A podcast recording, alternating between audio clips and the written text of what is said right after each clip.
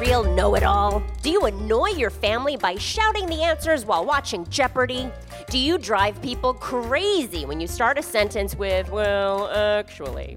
Well, guess what? You can go fact yourself. Hi, everyone. Welcome to Go Fact Yourself, the show where we take the smartest people we know and make them look dumb. And then smart again. I'm Helen Hong. And now, from the Angel City Brewery in downtown Los Angeles, here's our moderator, J. Keith Van Stratton.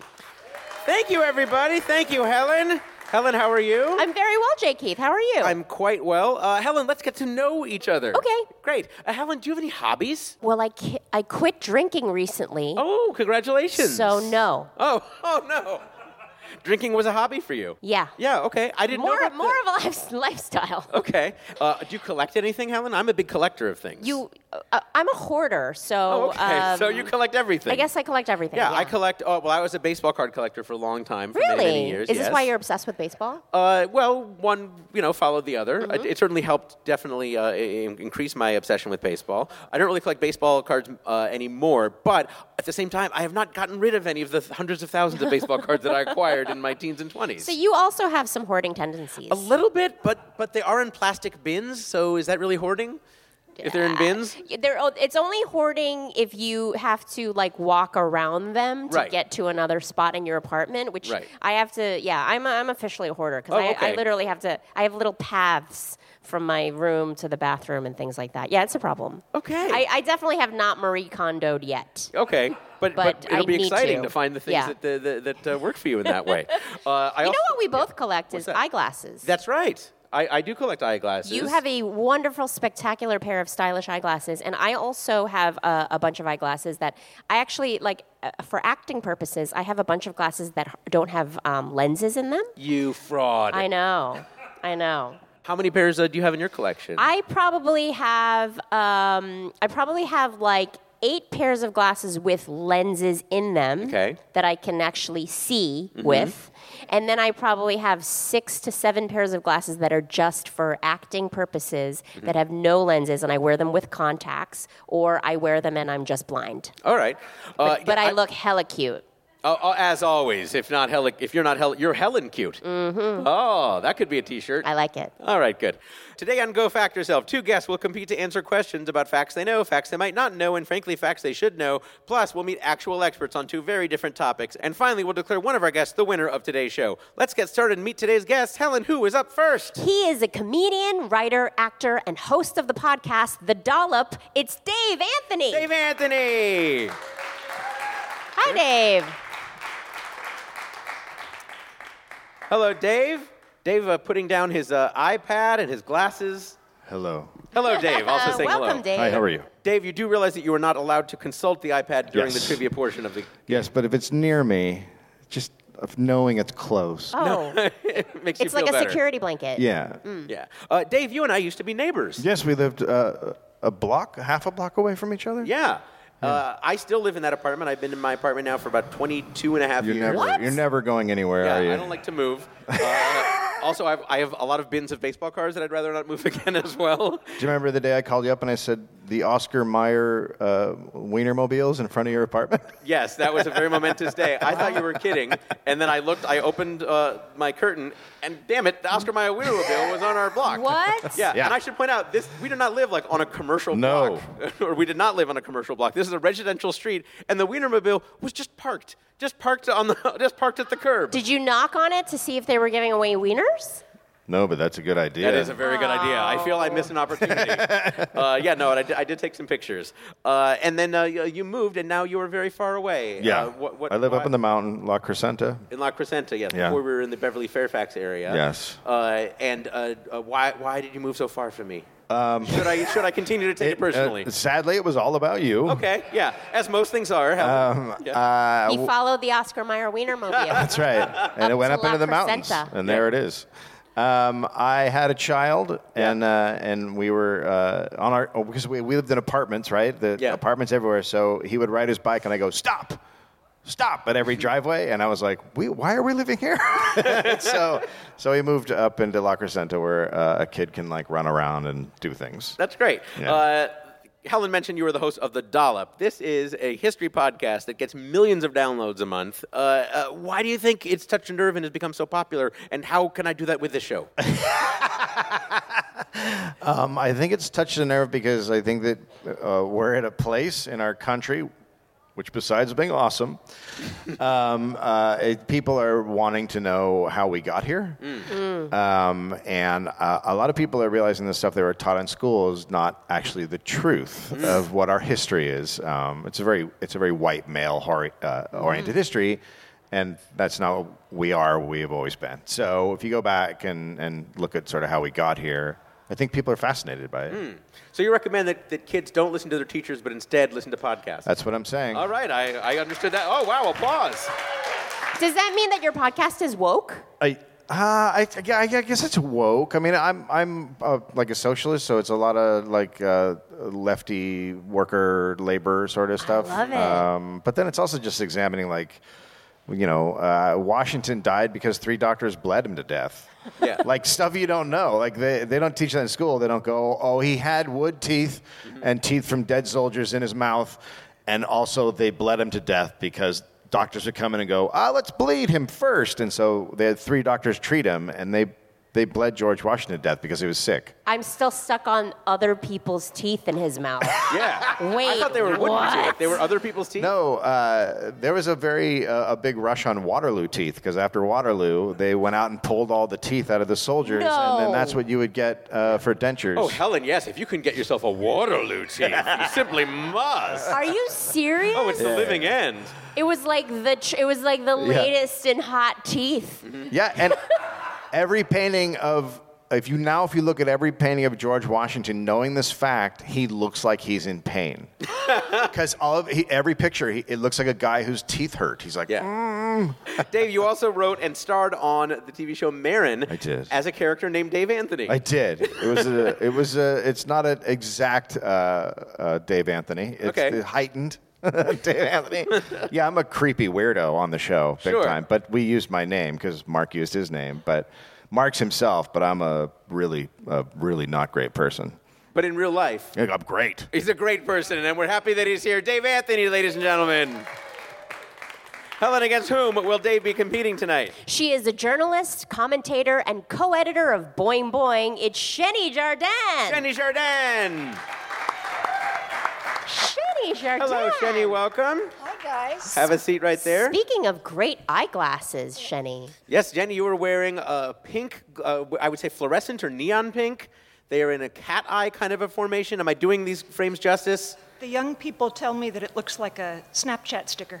A sna- it does look a little bit like a Snapchat A wee bit sticker. like a Snapchat yes. sticker. How did you start covering tech?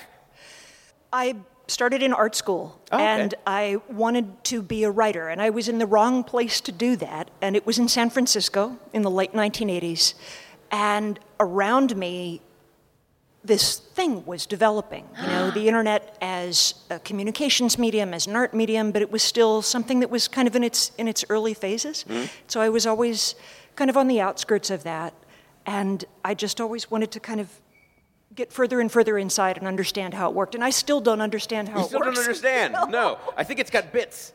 There's bits Okay. and there's bytes. There's bits and But, bytes. I mean, the and technical bots term. now. Yep, it's bytes, Tubes. bots. Tubes. There's tubes, Dave. Yeah. Did you know at the did you suspect at the time that it was going to take over all of our lives? No, no, none of us saw any of this coming. But you were like you were like right there at ground zero of tech and you happened to be covering it Well, it's and funny. I mean, the, the thing about um, science and science fiction is that you have an idea of all these different things that could become possible, Mm-hmm. but you never know what's going to become of it Right. until it becomes reality. until it's just ruining our lives. yeah.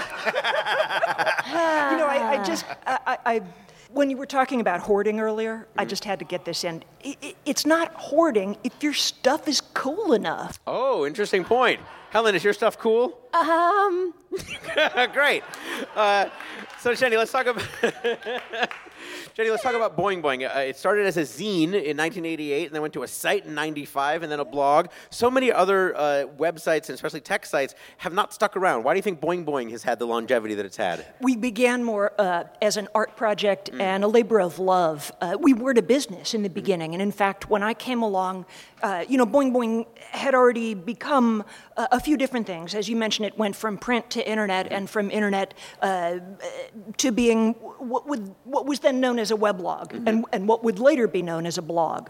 So this was where we brought the stuff that was fun, that we loved, whether or not an editor agreed with it.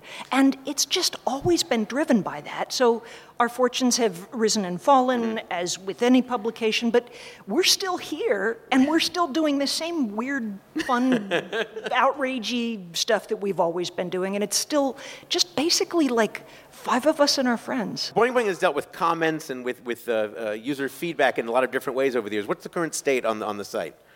I- I- we brought back the BBS. Do you guys, if, if, is anybody in here old enough to remember Hmm. Yes. bulletin board systems? BBS is, yeah. Yeah, sure.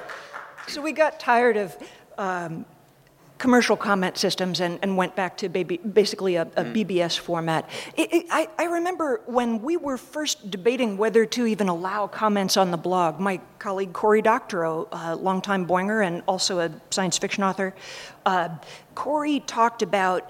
eh, There was another big tech site at the time that had comments where you could vote up or Mm-hmm. vote down. And I remember him saying, there's something about this this trend that exists in the internet of people essentially rating each other's uh, content that, that seems like it's going to lead to something bad. It's going to it's too much like Facebook. and I- Oh, boy. Right. If you'd only known. yeah. And and so we I guess what I'm trying to share is that. Uh, many of us did see the pitfalls, Mm. and we've been talking about it. And if you listen to some of those crotchety, cranky old cyberpunkers, they they might still have a few interesting things to contribute to, to help us kind of get out of the mess we're in. And I, I feel very uh, kind of sad about a, a, Yeah. a lot of what the internet has become. What's weird? The internet keeps getting greater and greater, and then Um, Yeah. also awfuler and awfuler. It's true. Is that just all the way it's going? to You think it's always going to be that way? I think it's because the internet is made of humans, Ah, Oh, we have met the there- enemy. there we go. Uh, one- and they is us. They is us, absolutely. Uh, one thing, another thing I want to ask you about. You've been very open that you are a survivor of cancer. yeah, I. Uh, I think that was. The, I think the applause is for the survivor part, not the yeah, cancer part. everybody's weird about the words. Uh, I don't care anymore. I just know that, like, I'm breathing today, and Yeah. I had my, uh, I had, I had one of my annual uh, exams on Friday, and it's all clear. we're we're here today. We know what we're doing today. None of us know what's going to happen tomorrow, and that experience. Um, it just brought my life into focus.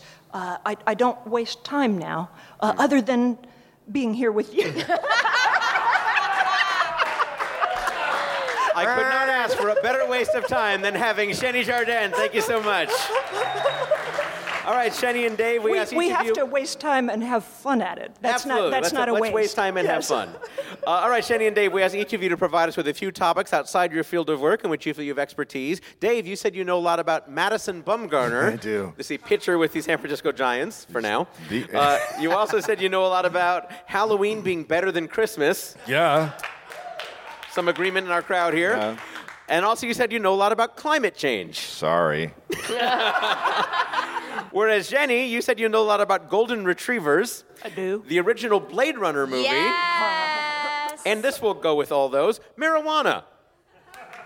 Yeah, those two, Yes. those I did- especially those last two, really go together. Yeah, they're pretty great. All right, later on, we'll ask you some in depth trivia questions about one of those topics. But first, we're going to get your thoughts on something you might know nothing about. It's time to split some hairs with our What's the Difference round. We'll have one question for each of you, each worth up to two points. If either of you gives an incorrect answer, the other person has a chance to take away those points. Your topic today Warship. First up in Warship, Dave.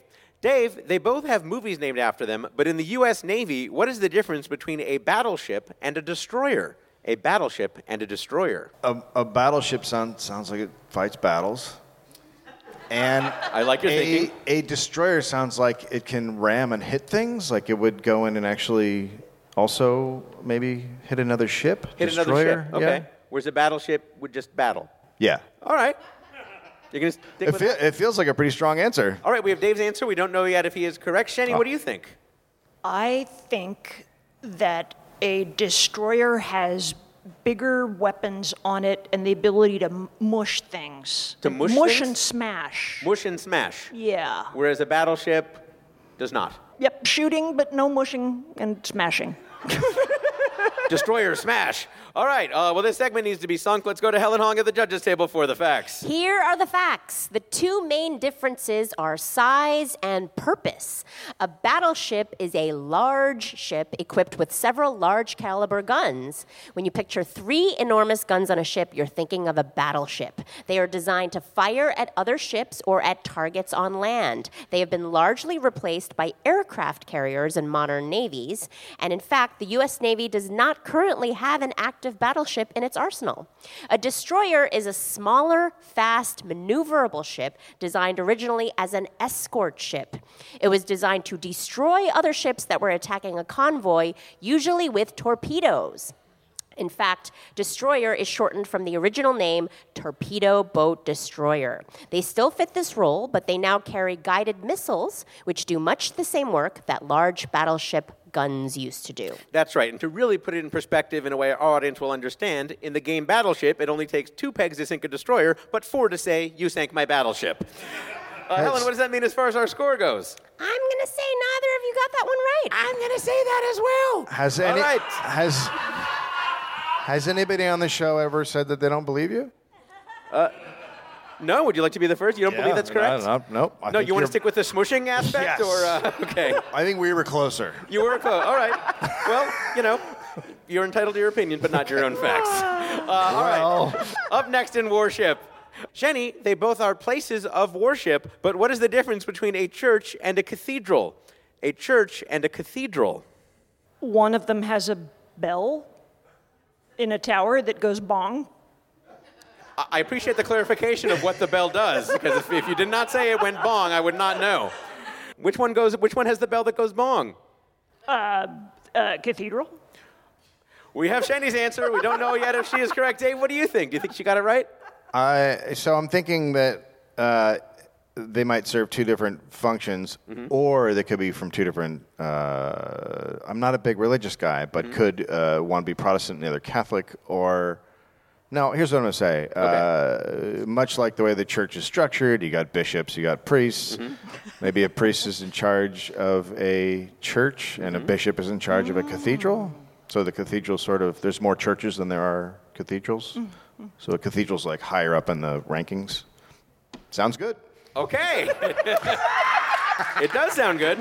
Uh, I pray this segment is over. Let's go to Helen Hong at the judges' table for the facts. Here are the facts. Religions have the freedom to call any building whatever they want, but when you're talking about religions that have churches and cathedrals, the difference is this a church is any building used as a house of worship, usually by Christians. A cathedral is the main church in a diocese where the bishop is located. In fact, cathedra.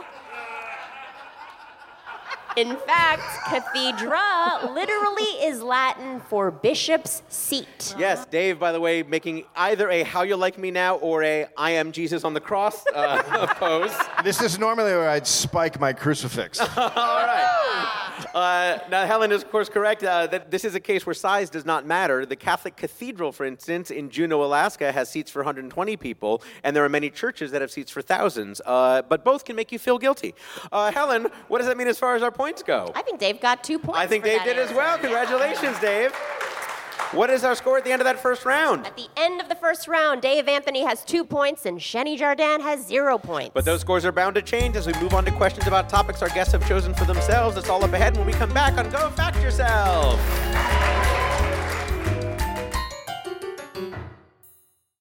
Hi, it's Ali Kokesh, one of the cast members of Mission to Zix, a new addition to the Max Fun network. We're blown away by the welcome we've received from Max Fun listeners, telling us you've discovered the show and are binging it hard, supporting us during the drive, and just being rad humans all around. Mission to Zix is an improvised, obsessively sound designed sci fi comedy epic following a group of ambassadors as they explore the ass end of space. I play Dar, the 12 foot tall omnisexual security officer with furry scales, chest talons, and a series of flaps and shoots that are for. Nah, you know what? You'll figure it out. We'd be delighted if you joined our crew aboard the aging sentient starship, the Bargerian Jade, as we travel the Zix Quadrant, meeting all sorts of weird aliens played by brilliant guest comedians. That's Mission to Zix, ZYXX.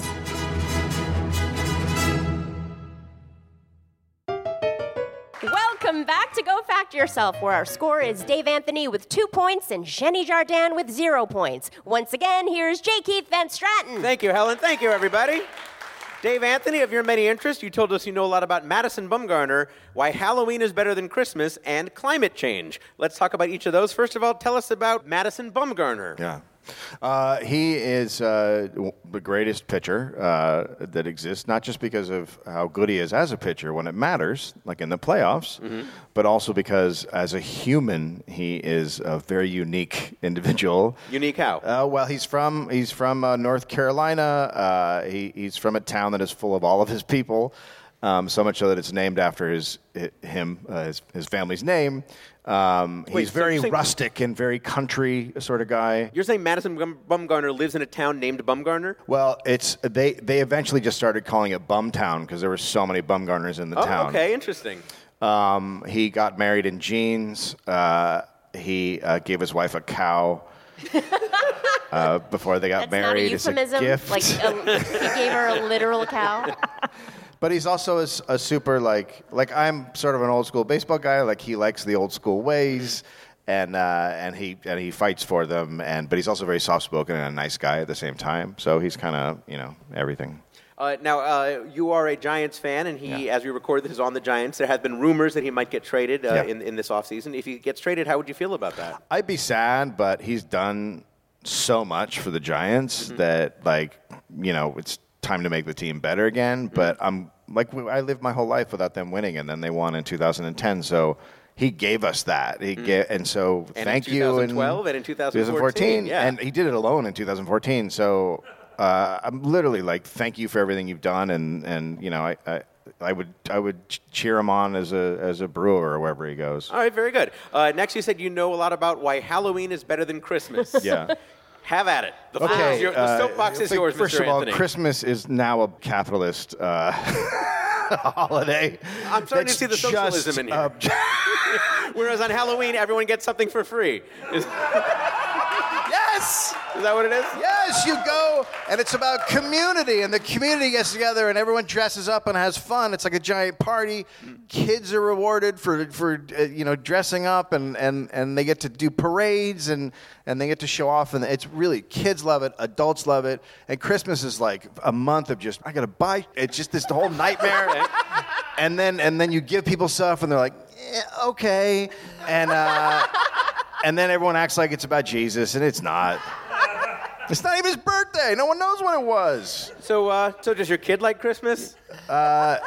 He likes Halloween better, but he yeah, he likes Christmas, but he's also like this year he got some stuff and he's like, "Is that it?" That doesn't happen on Halloween.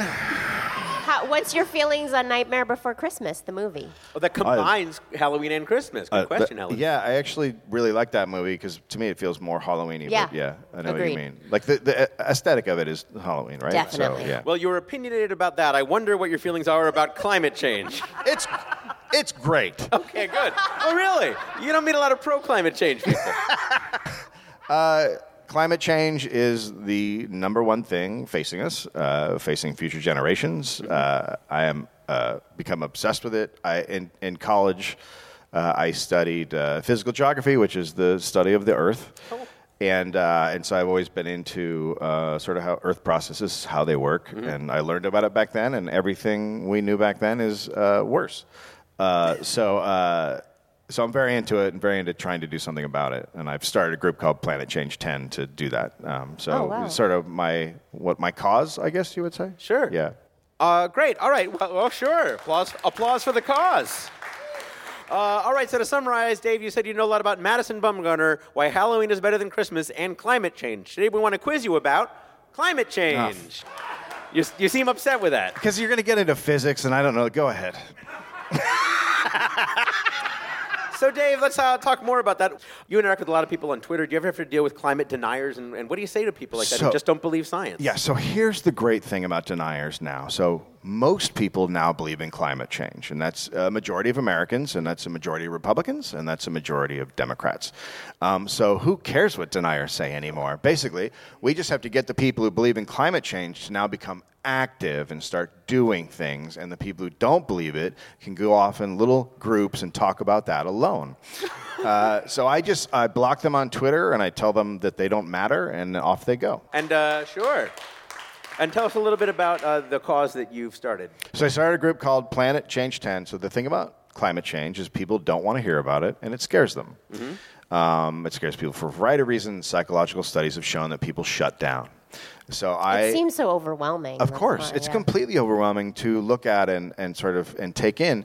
So, um, so I kept hearing that from psychologists, and I keep hear, hearing that from uh, different people in mental, mental health professions. So, uh, I come from a 12-step background, and uh, I, I'm putting together a group uh, that's called Planet Change 10, P-L-A-N-I-T, Change 10, and the Oh, idea will Plan be It. to yes. So in each community, uh, we'll start like an, an AA group, but it's for people who are scared of climate change. So people can get together and start talking about their feelings, about how they're scared, and really, because people are really scared. Talk about it, get it out there in a supportive group, Hello, and then talk my, about hello, how my we can. name is Helen, and Yes. I love w- bottled water.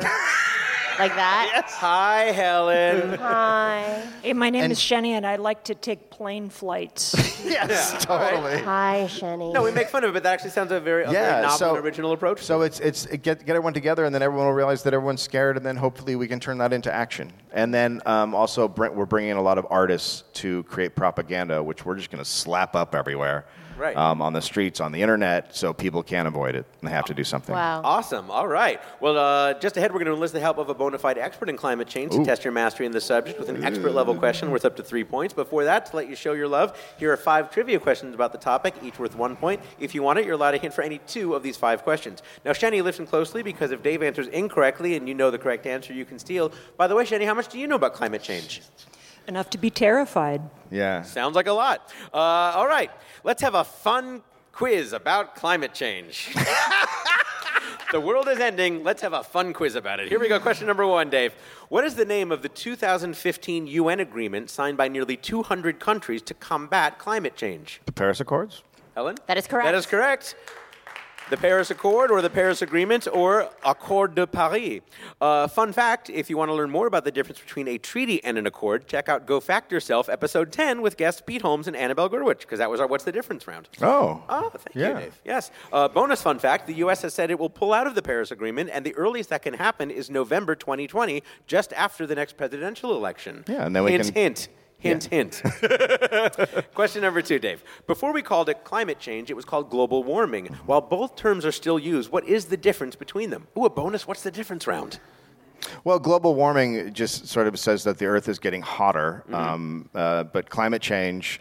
Um, I mean, it's a ki- it's, it's a political answer too, but uh, climate change is basically that it changes the way our climate works. So it's not necessarily that everything's getting warmer.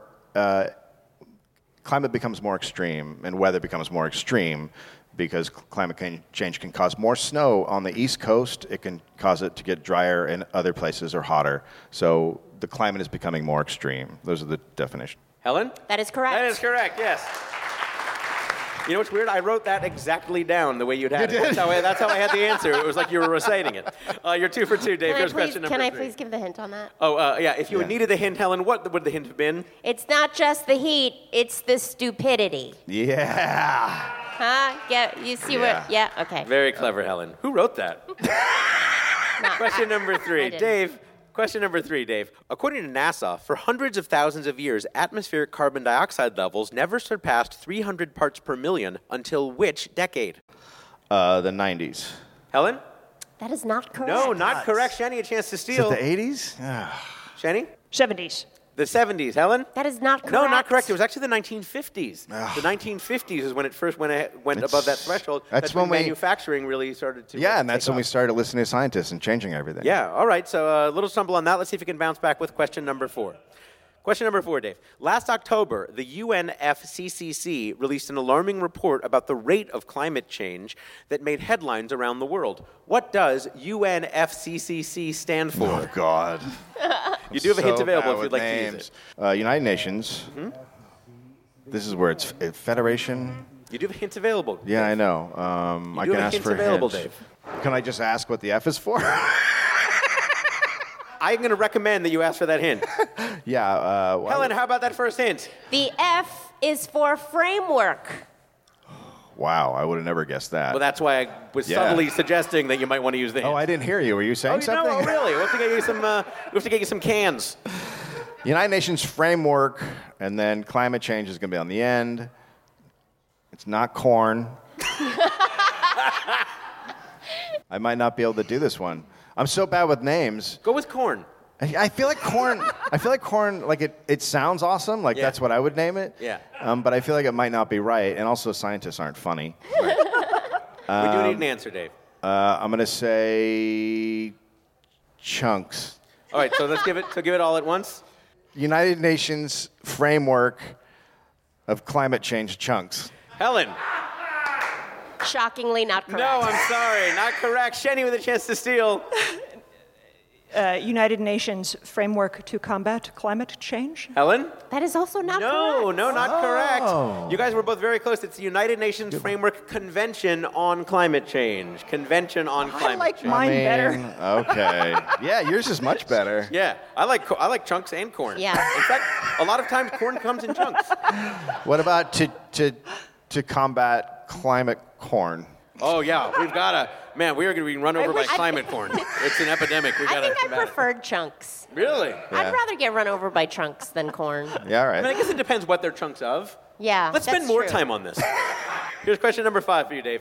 In 1988, a climate scientist from NASA testified to Congress and provided what's considered the first warning to a mass audience about climate change. 30 years later, the modeling of global warming he provided proved incredibly accurate. What is the name of this hero scientist? James Hansen. Helen? That is That correct. is correct. Jim Hen- Wow. I thought we were tricky on that one. That was harder than the uh, UNFCCC, it turns out. Uh, no, James Hansen. The, yeah, if you if you know about climate change, you know about James Hansen. And you do know about climate change. You did quite well in that quiz. But now here's your expert level question that requires God. multiple answers. It is time for your cluster fact. This question is so high level, we'll be bringing on an expert to assess your response. Carbon dioxide emissions are the main culprit behind climate change. And looking at the list of countries that contribute the most CO2, China is number one and the United States is number two. For up to three points, in no particular order, which countries are number three, four, and five? uh, Canada, Australia, and uh, who's another bad boy out there? Yeah, when you think Um, bad Germany's boy, you doing think Canada and well. Australia, don't you? Um, because they make so much oil, Right. I want to say Russia um, or Saudi Arabia. Uh, I'm going to go with Russia. With Russia. All right, so you say Canada, Australia, and Russia. Uh, all right, Helen is taking notes of those answers. We have an expert on hand who can tell us for sure. Helen, who do we have today? Here with us tonight is a climate scientist and the director of the UCLA Center for Climate Science. It's Dr. Alex Hall. Dr. Alex Hall. Hello, Dr. Hall. Welcome. Hi. Oh, thank you. I'm the, the unfunny scientist here. Welcome, Dr. Hall. Yes. Now, Dr. Hall, have you heard? Have you done any research as to chunks or corn in your uh, in your work? you know, it's a great idea. That's my next proposal right there. I All got right. it. All right. Well, let's talk about the work that you've done and uh, the Center for Climate Science at UCLA. What is the center? How long has it been around? The Center's been around for four or five years, and our goal is to take all the information that we're producing um, at the university about climate change and um, engage with government and communities to make this information usable and, and, and, and worth, worth, worth something to, to people and communities. So it's really about um, getting the science used. And I think you know, the, the purpose also is to make people feel empowered um, about climate change and, and to um, address um, the, the feeling that people can't do anything because there's a lot of great information being produced, and we want to make pe- people aware of that and get them in action. And now Dave mentioned that the, the cause that he's involved with is- is helping people uh, encounter that fear. Have you, have you noticed that as well yourself, that, that people are afraid? Oh, absolutely. People are um, people are afraid, and they're also paralyzed. You know, I think I think it's so overwhelming, and they don't know h- how to deal with it. It's a little bit like you know homelessness. I think people when they just don't know how to how to confront a challenge like that. And, um, and um, but you know, I think there are, are a lot of solutions out there, and there are lots of ways that we can address it, and we need to get started. All right. Now, one of the techniques that you've studied is a thing called downscaling. Explain what that is and, and how that works, maybe in Los Angeles where you've studied. So the main tools we have to project future climate are global climate models, and those have um, those are those are pretty coarse in resolution. It's like a kind of a very granular photo of, of the of the world. And what we do um, is we take that those the information from those models and we run very high resolution models to produce very fine scale projections of future climate, so we can talk about differences between. Um, say, you know, Los Angeles and the San Fernando Valley, for example. My building actually does not recycle, which I think is probably illegal, and I don't know how to get them to do it. Yeah, do you know a couple goons you can send down there, Dr. Hall? Yeah, you know, that's I, I, I have t- teams of goons I can send out. Oh my God, we need I need some goons. We need some goons. Yeah. Uh, well, speaking of recycling, uh, i- i- is that still making a difference uh, in the world and making climate change any better? So, you know, recycling is really important for reducing um, the carbon emissions from our, wa- from our waste streams, Mm-hmm. um, but there are much more important ways that we can re- reduce our emissions. For instance? Um, um, so in, in, in California, um, in, in the US, you know, we, we are um, producing a lot of emissions from driving cars. Um, and um, that's in a very important way that we can start to reduce our emissions by electrifying our vehicle fleet um, and, um, and producing our electricity with renewable energy. So, would you say that people who drive electric cars are better than people who don't? and I say that coincidentally as someone who drives an electric car. I, I would say yes, you are, you are Yeah. a better person. Do you? but- Take that, Dad. You Um, can, you can also, if you live in, in California or other states, and, and you're worried about living in an apartment, there are states that have laws that your your that your landlord has to put in electricity for you to use. Oh. Um, if you ha- if you have a electric car and you live in an apartment, so I- you can there's check out your laws. Like you can get an electric car. I drive a Prius. Does that make me half of a jerk? No, makes you ahead of the curve of most people and doing something to Yeah. change. And But you maybe do one need to day switch to you'll get electric. to the J. Keith level of no, no. I'm just kidding. Every- well, isn't that? But isn't that a point also that people think they have to go to extremes in order to, to help the environment, when really every every little bit helps? So I think, you know, when people ask them what they can do about climate change, I always say, you know, think about your own resource footprint and start, start with one thing and, and fix that thing. Make, 19, you know, make 2019 about that, 2020 is about something else. And, you know, eventually you change. And are you hopeful? Do you think we're going to uh, combat it or turn it around, or are we all going to die and let's just get drunk? So it's funny, people always ask me that, and I have to say, I, I am so immersed in the solutions that Yeah. I, have, I have no choice but to be hopeful. And I just think that we have to, I I think if we allow ourselves to get distracted by, um, by you know, the president's tweets and, and, and, um, and, you know, and, and people who, who say climate change isn't real, I, I just think we will m- miss the ball. I, I think this is the moment we have to keep our eyes on the prize and, and focus on, on, on, on change. And it's really not that hard. We just have to do it. It isn't. It's super. It's it, it's. There's a lot of things you can do to make a change, and there's a lot of things we can do to pressure our government to make change. Even though we see them as this force that can't be moved, they can be moved. Terrific. All right, well, let's get to the reason what we brought you here tonight as far as our game is concerned. You heard the question that we asked Dave. We wanted to know which countries were the number three, four, and five contributors of carbon dioxide emissions. Uh, Helen, what was the first answer that Dave gave us? Dave said Canada. Dr. Hall? Um, Canada's not on that list, actually. um, not? Yeah. So um, the, the next the country is India. Actually, India is um, because it's such a large country population-wise. Um, even though it has very low per capita emissions, it's a country that is becoming um, increasingly industrialized and producing electricity with- with coal, um, and that means it has a, a bigger carbon footprint. All right, so no points there. Uh, what was another answer that uh, Dave gave us, Helen? Dave said Russia. And Dr. Hall? And that is correct, actually. Russia is, um, is a big emitter, um, especially on a per capita basis. Um, e- and, and you multiply that by its population, which is not small, and it ends up being a pretty big fu- carbon footprint. All right, so that is a point for Dave. A- applauding a large uh, polluter, which is something we don't usually get to do. And finally, what was the third answer that Dave gave us, Helen? Dave said Australia. And Dr. Hall? Um, actually, it's Japan. That's the, le- the, the What? final one. Yeah, that Yes. surprised me a little bit. You, we think of Japan as being very technologically advanced, especially in terms of environmental care. And, and it is. You know, Japan has a big nuclear power program, which is, you know, nuclear power has its issues, but it's not it's a carbon-free um, source. But Japan is also a very wealthy country and has a pretty big population. So you combine those two factors, and it ends up having a puts it in fifth place. All right. Wow. Uh, all right. Well, Dr. Hall, if people want to find out more about you or your work. Where can they do that? Um, they can Google us, um, Center for Climate Science at UCLA, or www.ioes.ucla.edu E slash climate. Thank you so much for joining us, Dr. Alex Hall, ladies and gentlemen. Helen, let's get a score recap at the end of that round. At the end of that round, Dave Anthony has six points and Shenny Jardin has zero points with a round of questions coming up. That's right, we're going to talk with Shani about a topic she knows about. Plus, later, Shani and Dave will go head to head in our Fast Facts round to find a winner on Go Fact Yourself.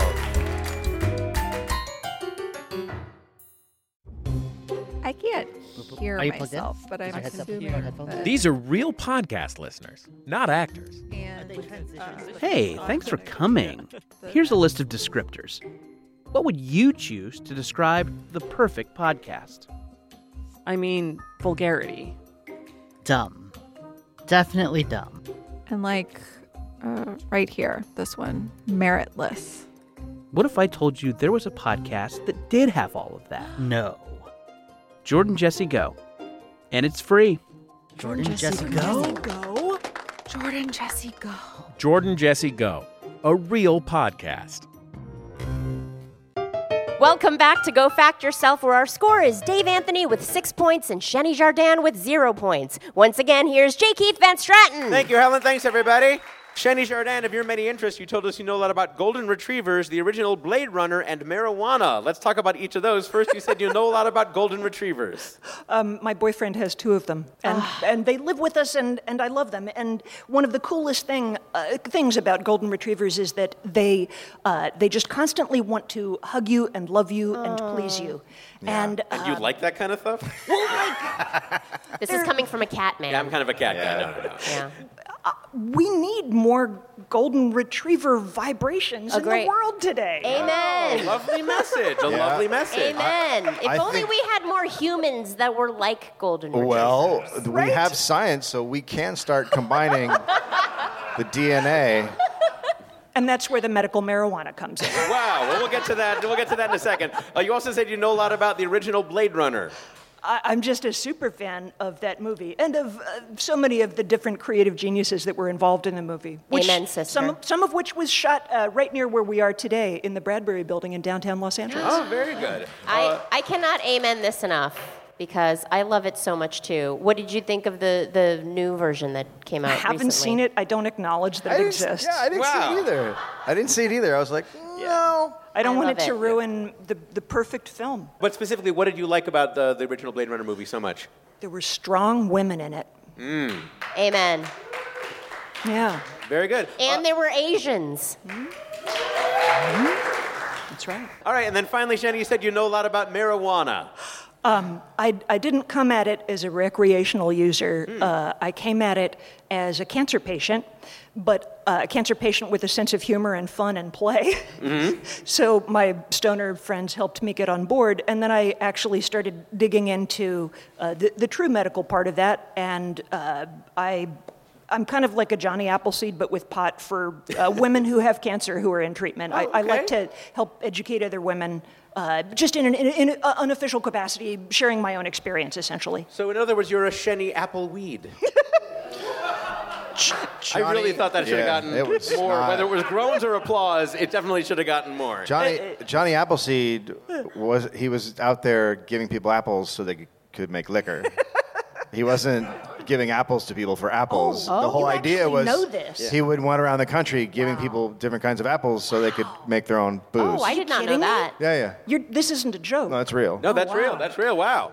And you're and you're trying to give people marijuana to have health, not necessarily for recreation. It's a it's a very one to one comparison.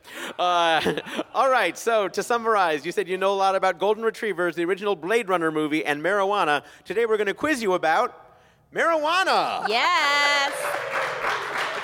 I'll, I'll have you know I did some homework. right before the show, you kind of crammed a little bit. That's why she's so chill. Absolutely. What, what is your favorite uh, delivery method of marijuana?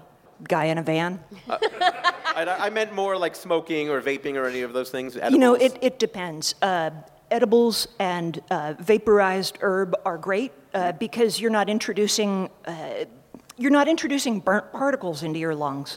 Um, but one of the one of the difficult things about vapes that people buy in dispensaries is it, it's a little bit like bologna or hot dogs. You don't know exactly what's in there, and there are a lot of health questions about that. So um, I would say my favorite thing to do is growing it at home and rendering it into uh, fat, and then Oh. using it as edibles. That's what I do with bologna. ah, perfect. All right, well, just ahead, we're going to enlist the help of a bona fide expert in the topic of marijuana to test your mastery in this subject with our expert level question worth up to Wow. three points. But before that, to give you a chance to show off, here are five trivia questions about the topic, each worth one point. If you want it, you're allowed a total of two hints for these five questions. Now, Dave, do listen closely because you can steal if Shani gets any of them wrong. Dave, by the way, how much do you know about marijuana? It's not. I don't. I I did in high school. yeah, well, it's but- changed a lot, right? Yeah. Shani, there's a lot more tech. You have to connect to the It's- internet now. And Yeah, it's very Yeah. different than yeah, when a I lot of was in weed high has school. Bluetooth on it. Yeah, people used to come to me to get it when I was in high school. Really? Interesting. All right, well, let's see how you do with this, Jenny. Here's your first question about marijuana.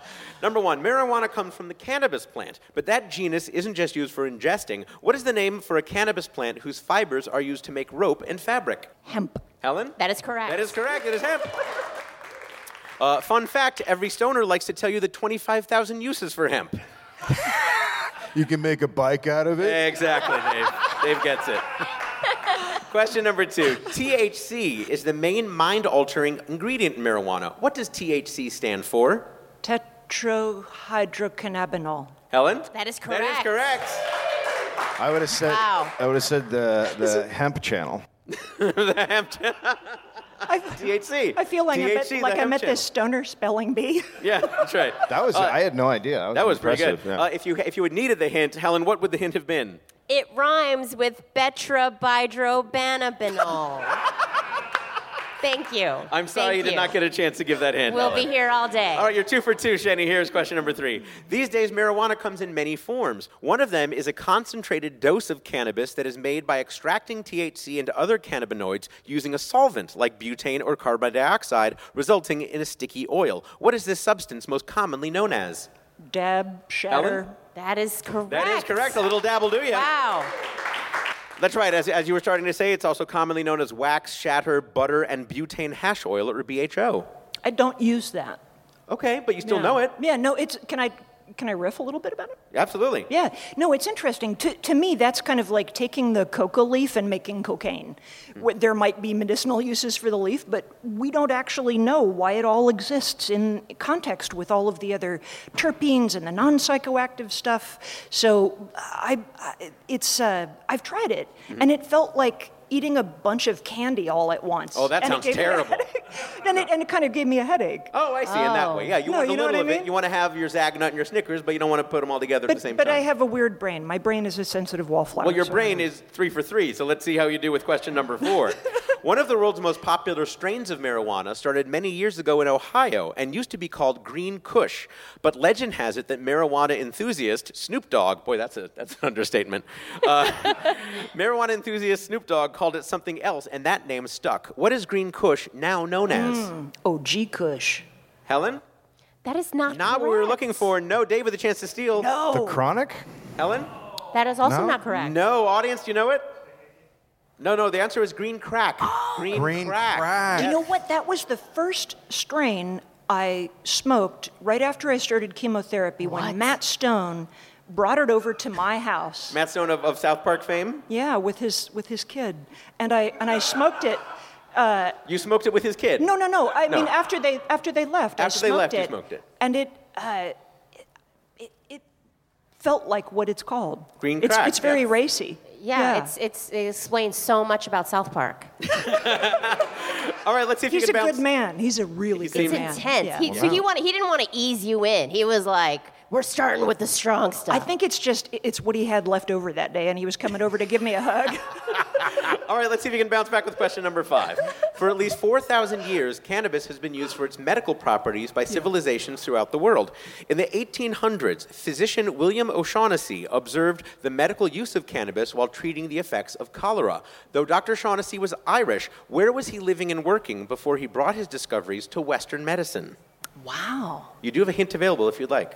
I'd like a hint. Helen, how about that hint? References to marijuana first appear in one of this country's religious texts called the Vedas. India. Helen? That is That is correct. correct. Excellent use of the hints. You did very well in that round, Shani, Did but not now here know. is your expert level question that requires multiple answers. It's time for your cluster fact. Ireland. Can I answer? Ireland. Is it too late? Are you sure you don't do pot anymore? Dude, do you dab? Oh We'll be bringing on an expert to assess your response. The correct answer is worth up to three points. Marijuana laws, as you know, are rapidly changing, but before they did, many people got in trouble with the law for pot, including many celebrities. For up to three points, in 1930, what Grammy winning musician was arrested outside the Cotton Club in Culver City and became what is believed to be the first celebrity jailed for marijuana? In 1996, what Emmy winning actor was arrested and charged with marijuana possession in Kentucky after he planted four hemp seeds to symbolically challenge the state law? And in 2003, what legendary comedian served nine months for selling glass bongs? Oh my God. Just take them one at a time. And who would have been smoking weed in 1930? Oh. All of them. Dave makes a But- good point, but we do have but to got narrow it caught. down. Yeah, But but, not got every caught. Grammy winning musician. It took a, a special. Grammy winning musician. 19 1930. early. Early. Cab Calloway? Cab Calloway is her answer. All right, then we want to know in 1966 1996, the Emmy winning actor who was arrested for planting hemp seeds in Emmy Kentucky. Woody Harrelson? No.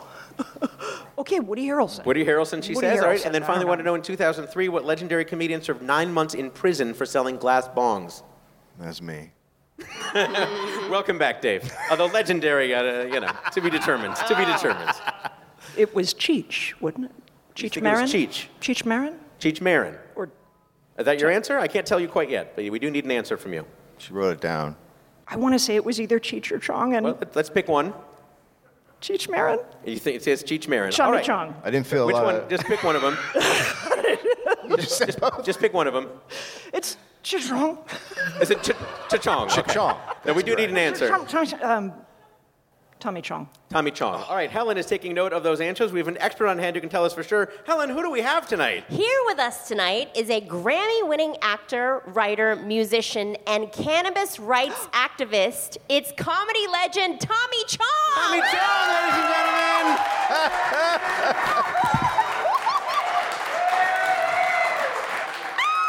Tommy waving to the audience. Jenny on her knees, bowing down to Tommy's feet.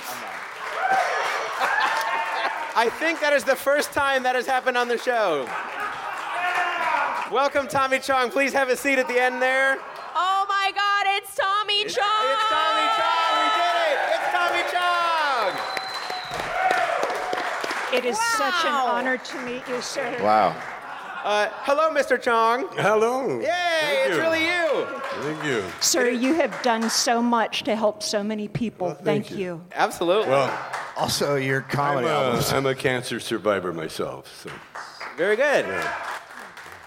And and Tommy, you actually you also use marijuana to help you through that uh, that process. I mean, you probably were using it anyway, but it especially helped you through that process. No, strangely enough, when I went to jail, I, I couldn't smoke. Right. And that's when I contacted uh, cancer.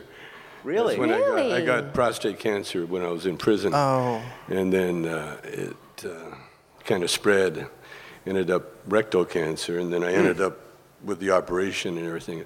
But marijuana helped me because it kept my sense of humor. Hmm. Because I had a lot of fun, even though I was uh, being operated on. Everything was a bit. Yeah. Like I taught the doctors how to d- give the proctologist handshake All right, I have to ask, what is the proctologist's handshake? with the elbow. Of course. uh, you went to jail Yeah. for having bongs. Uh, is that how Well, that was crazy a- is that? That was a stoner move. Yeah. like not for the marijuana itself, but for the for the paraphernalia, for you know, glass. Yeah, they were circling. You know, they were circling my house with helicopters and had the phones tapped and everything. I had no idea. Ah. and then They were really gunning for you. yeah, then and, and and then the bongs were literally telling me, and I would out loud I'd say, "What are you trying to say?" Of course, they can't talk. All right, you do know that. I just wanted to make sure that you do actually know that they can't talk. And, and so then I ended up watching the Shawshank Redemption, that movie. Mm-hmm. Yeah. About prison. Yeah. And then I had a, an, an, a writer, uh, he wanted to write a script for me. And so at the time I was tired of writing scripts and that. I said, okay, write, write me a script. He wrote a script about a bong that goes to jail. Wow. Oh, I got the script at home. Finally, the feds busted me, you know, came to my house. Was he the one that turned you in? Uh, no, it was uh, Ashcroft and Bush. They, they targeted you. Yeah, they were Oh. the They ones. wanted to make an You see, example Mm-hmm. of Bush was doing the Iraqi war thing, and so he, they needed a diversion, and so they uh, thought Operation Pipe Dreams. Mm. and this uh, Mary Beth Buchanan was a pr- prosecutor in in uh, Pennsylvania, which is the only state that we could not ship bongs to without violating federal law. and so they, uh, they, they put an undercover agent in our company sh- because we kept saying, no, we can't do that, man. You know, we can't ship them to you. And finally, somehow the bongs got to the DEA and uh, I got arrested. Bastard. Nine months in prison. nine I mean, months that's in not jail. messing around. I love what my wife said when she was sitting in the court, you know. Yeah. And when they sentenced me to nine months, she says, oh, I fucked up. I should have married Cheech.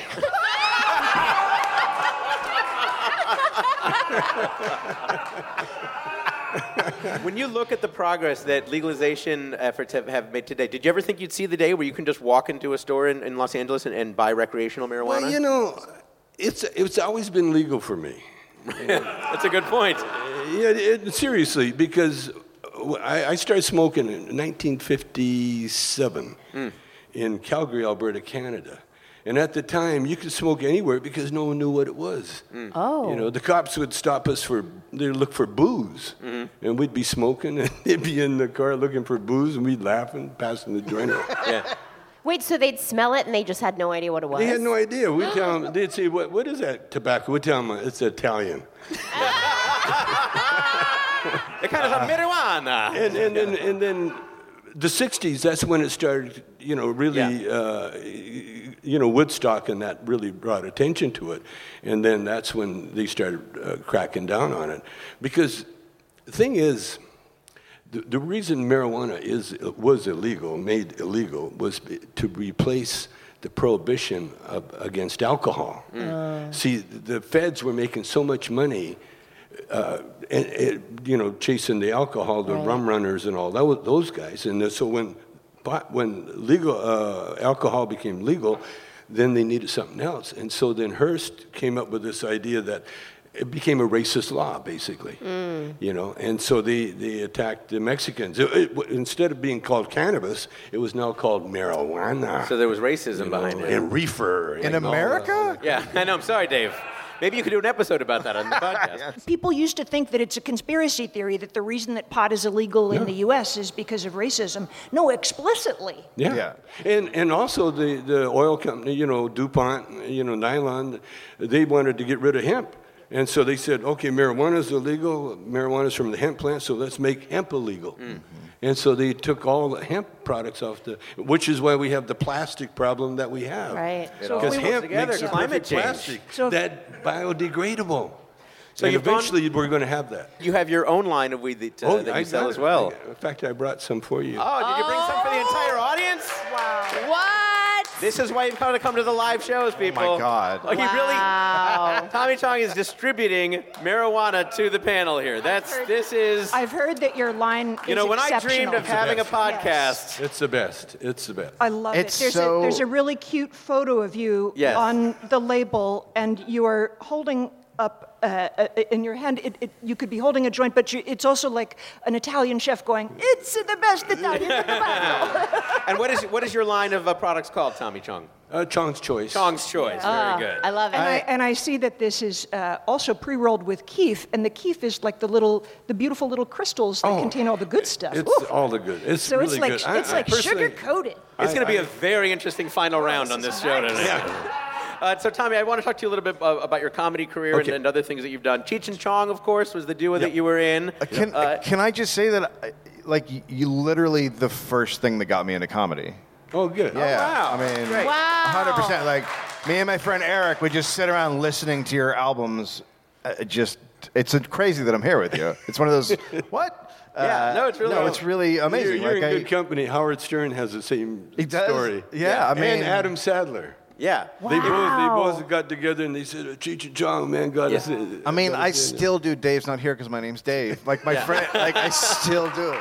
Well, I think just to give, just to give our listening audience an, an idea of exactly how popular uh, you guys were, your records were ones that, that people listened to over and over. Oh, that yeah. was sort of a new, that was sort of a new concept. And Yeah. also, Dave's not here. The, the track that uh, Dave Anthony just mentioned, it was a top ten Billboard hit. Yes. Yeah, not on the comedy charts, on the pop charts. Yes. It was a top ten hit. The the comedy sketch that you recorded, what was that like for you guys? It was very simple. The, the, the first one, Dave's Not Here, was an accident. You know, uh, we, were re- we were supposed to rehearse a bit, and Cheech went out into the, we, w- we shot it at the A&M lot, which was the old Chaplin Studios. And so it had that, that vibe. And so we're, we're going to work on a dope dealer bit. And so Cheech got all dressed up, and he's a method actor. we're doing radio. And so he goes out, he goes out, and the door locks from inside. And he's out, and it's really hot outside. It was like boiling. And he knocked on the door, and I was trying to record it with a little tape recorder. And, and when he knocked, I looked up at the door, and I didn't see if the needle was moving. And so I was there looking at it for a minute, so I went on with the bit. I said, Who is it? And she says, It's me, man, let me in. And I'm still looking at the recorder, and oh, it's working. And so then he knocked again. I, d- I was supposed to let him in. Yeah. But when I didn't let him in, he knocked again. now, because. you Rule know, of threes. Now you got I something know how to cooking. t- torture him. yeah. I said, Who is it? and I wanted to see how long it would be for, before he really went nuts. And so he goes, It's me, man. Come on, let me in. I think the cops have me. He goes, The, the whole bit, you know. So I, nothing again. I just waited, and waited, and waited. He knocked again. Who is it? Oh, my God. this time he goes, It's me, Dave, man. Now open up, man. Dave? Yeah, Dave. And you could hear in his voice, I'm going to open the door. I said, Dave's not here. now, what he said after that, we couldn't use.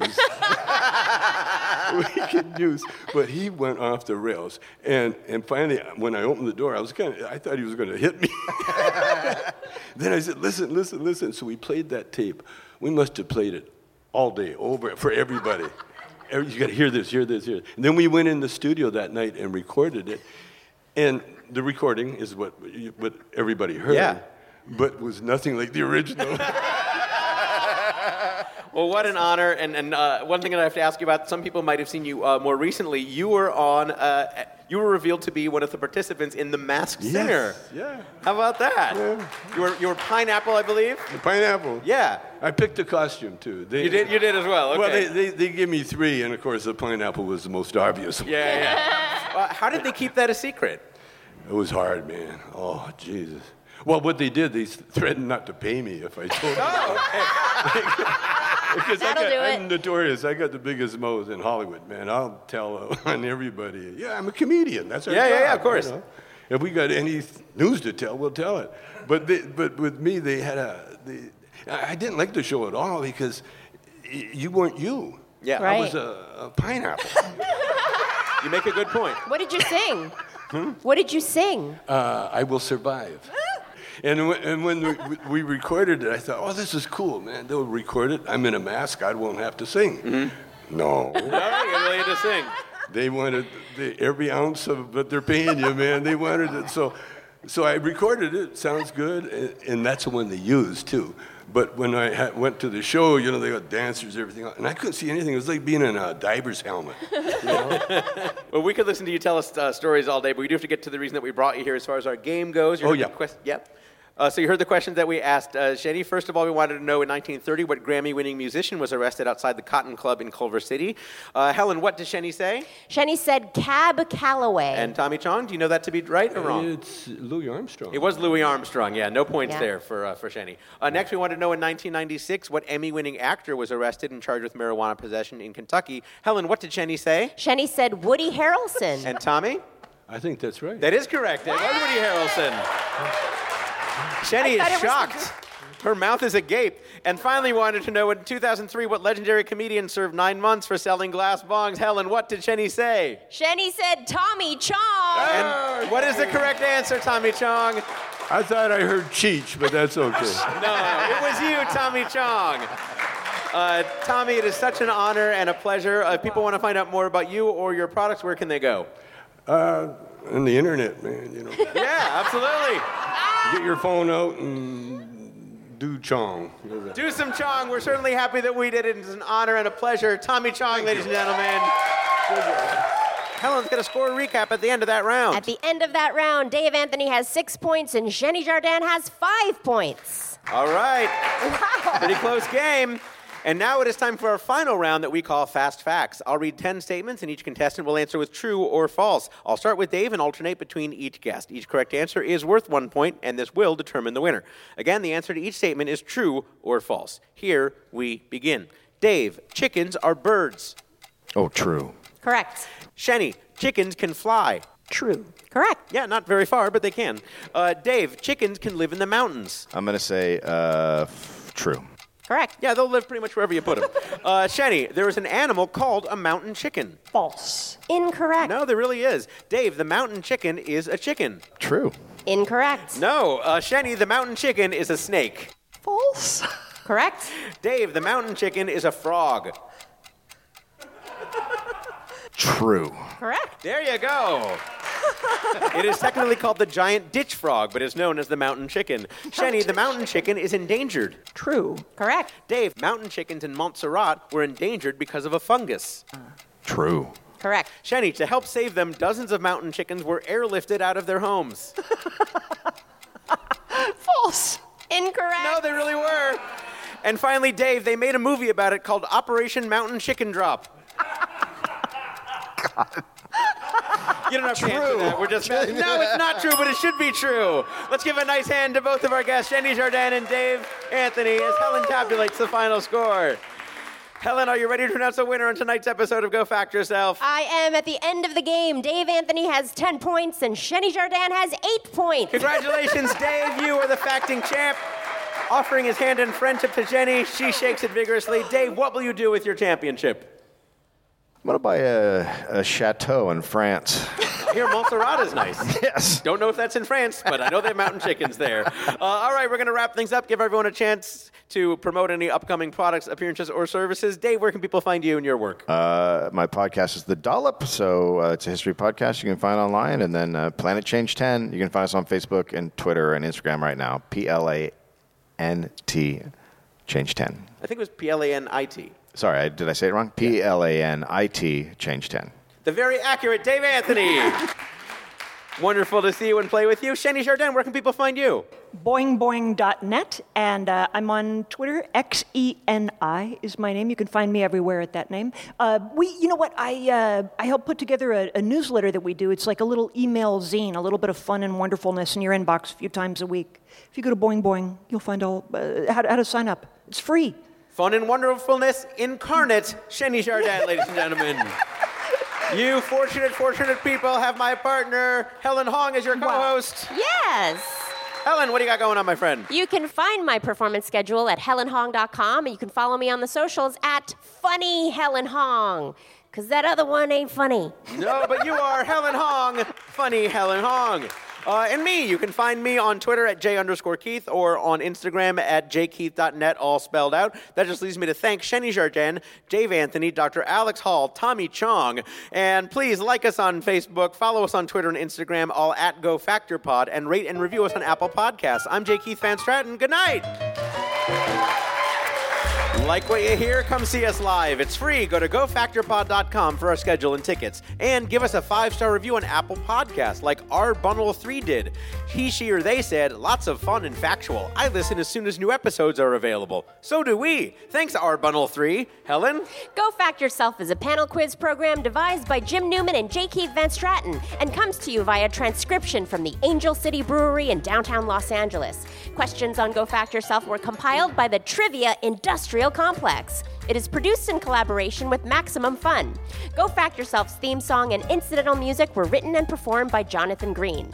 Maximum Fun's senior producer is Laura Swisher. The show is edited by Julian Burrell. Dave McKeever is our live sound engineer. Special thanks to Mark Johnson, Abby Schiller, Shelby Chong, Jesse Thorne, Christian Malmeen, John Christensen, Catherine Reisch, Cody Lawrence, Mike Avianos, Caitlin Miller, Leora Saul, Dave Bianchi, Hal Miller, and Christine Vallada. I'm Helen Hong. Let's go save the planet!